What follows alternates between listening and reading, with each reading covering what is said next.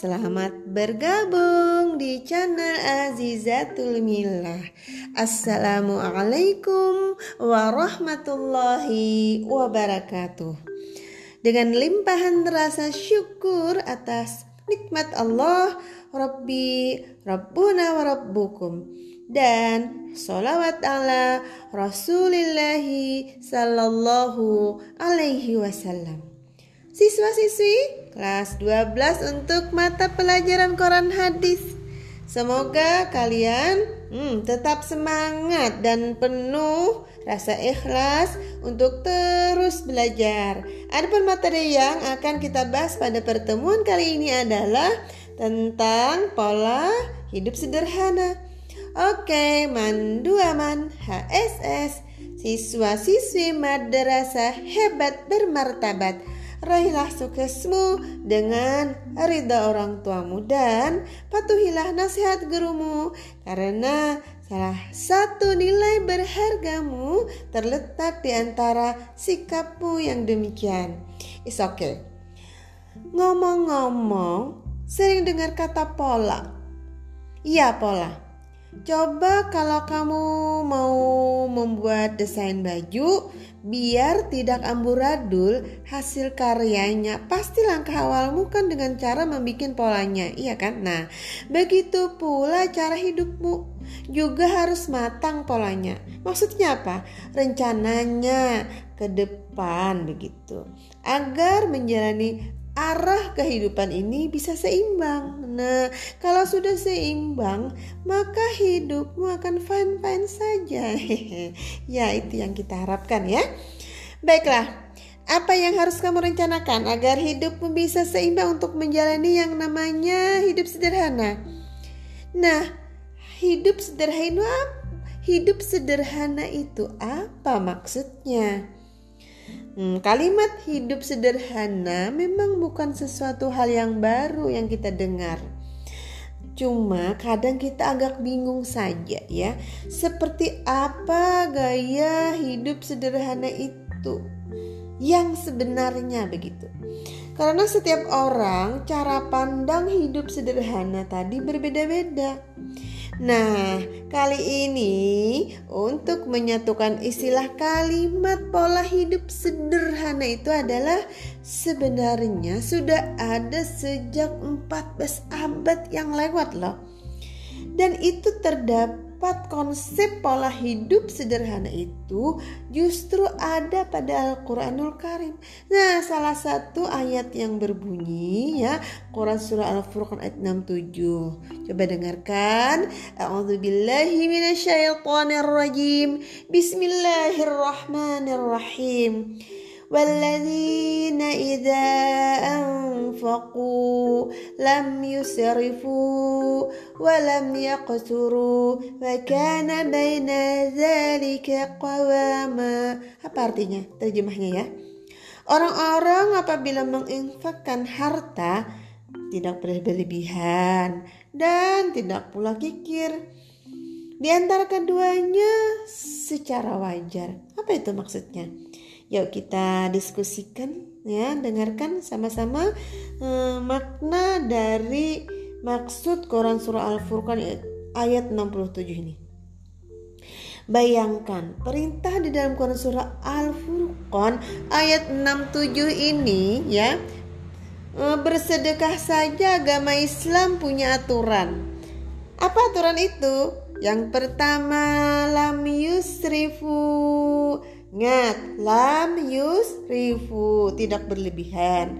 Dan yang kedua, lam yaqturu, tidak pula kikir. Ingat, lam yaqturu, tidak pula kikir. Nah, tetapi apa? Seimbang di antara keduanya. Nah, sesuaikan artinya ya kemampuan kita. Nah, Sesuaikan kemampuan kita dan dalam hal apa pun. Sedekah saja sesuaikan dengan kemampuan kita. Apalagi dalam hal belanja ya kebutuhan sehari-hari, keinginan kita lah. Nah, begini istilahnya ya. Angsa kan bertelur angsa. Bayangkan telur angsa itu seperti apa? Ayo, itik ayam bertelur itik ayam bertelur ayam puyuh burung puyuh bertelur puyuh. Nah jadi anda bisa mengibaratkan istilah ini kalanya angsa bertelur puyuh itu namanya pelitnya kalanya puyuh bertelur angsa itu namanya boros istilahnya ya. Begini yang pasti bersedekah bukan hanya milik orang kaya. Nah, orang yang pas-pasan juga bisa kalau mau. Tentu sesuaikan kemampuan. Nah, pelajaran Quran Surah Al-Furqan ayat 67 ini sangat memberi kesan bahwa kita harus pandai mengelola keuangan. Jangan sampai besar pasak daripada tiang. Nah, begitu mungkin peribahasanya ya. Jadi, ayo kita sama-sama dari sekarang cerdas-cerdas mengalokasikan keuangan kita. Antara apa? Antara belanja, menabung, dan sedekah. Nah, karena siapa pun kita lah, bagaimanapun keadaan kita, kalau kita pandai menyisihkan rezeki yang Allah titipkan kepada kita, Nah, kita bisa itu ya, karena sesuai kemampuan kita tadi. Ingat prinsip Quran Surah Al-Furqan ayat 67 tadi. Jangankan tadi kita berlaku boros dan kikir ya, walaupun dalam hal sedekah sekalipun, apalagi dalam hal belanja, sesuaikan apa yang memang kita perlukan, bukan hal yang kita inginkan. Begitu dalam dalam dalam memanajemen keuangan ya. Nah begitu juga dalam hal menabung. Jangan melulu menabung Numpuk-numpuk uang Numpuk-numpuk harta. Eh lupa sedekah dan jangan juga terlalu sedekah terus ya lupa menabung nah jadi jelas jelas ini sangat jelas di akhir ayat Al-Furqan ditutup dengan wakana baina dzalika qawama. Di antara keduanya, secara wajar antara belanja, menabung dan jangan lupa sedekah. Nah, sebelum kita akhiri, hmm, tugas buat kalian. Apa tugasnya? Cari lima dalil ayat Al-Quran beserta terjemahnya tentang informasi keistimewaan sedekah. Nah, biar kalian paham ya, tugas tujuan eh, ini ya, tugas eh, tujuan tugas ini agar apa?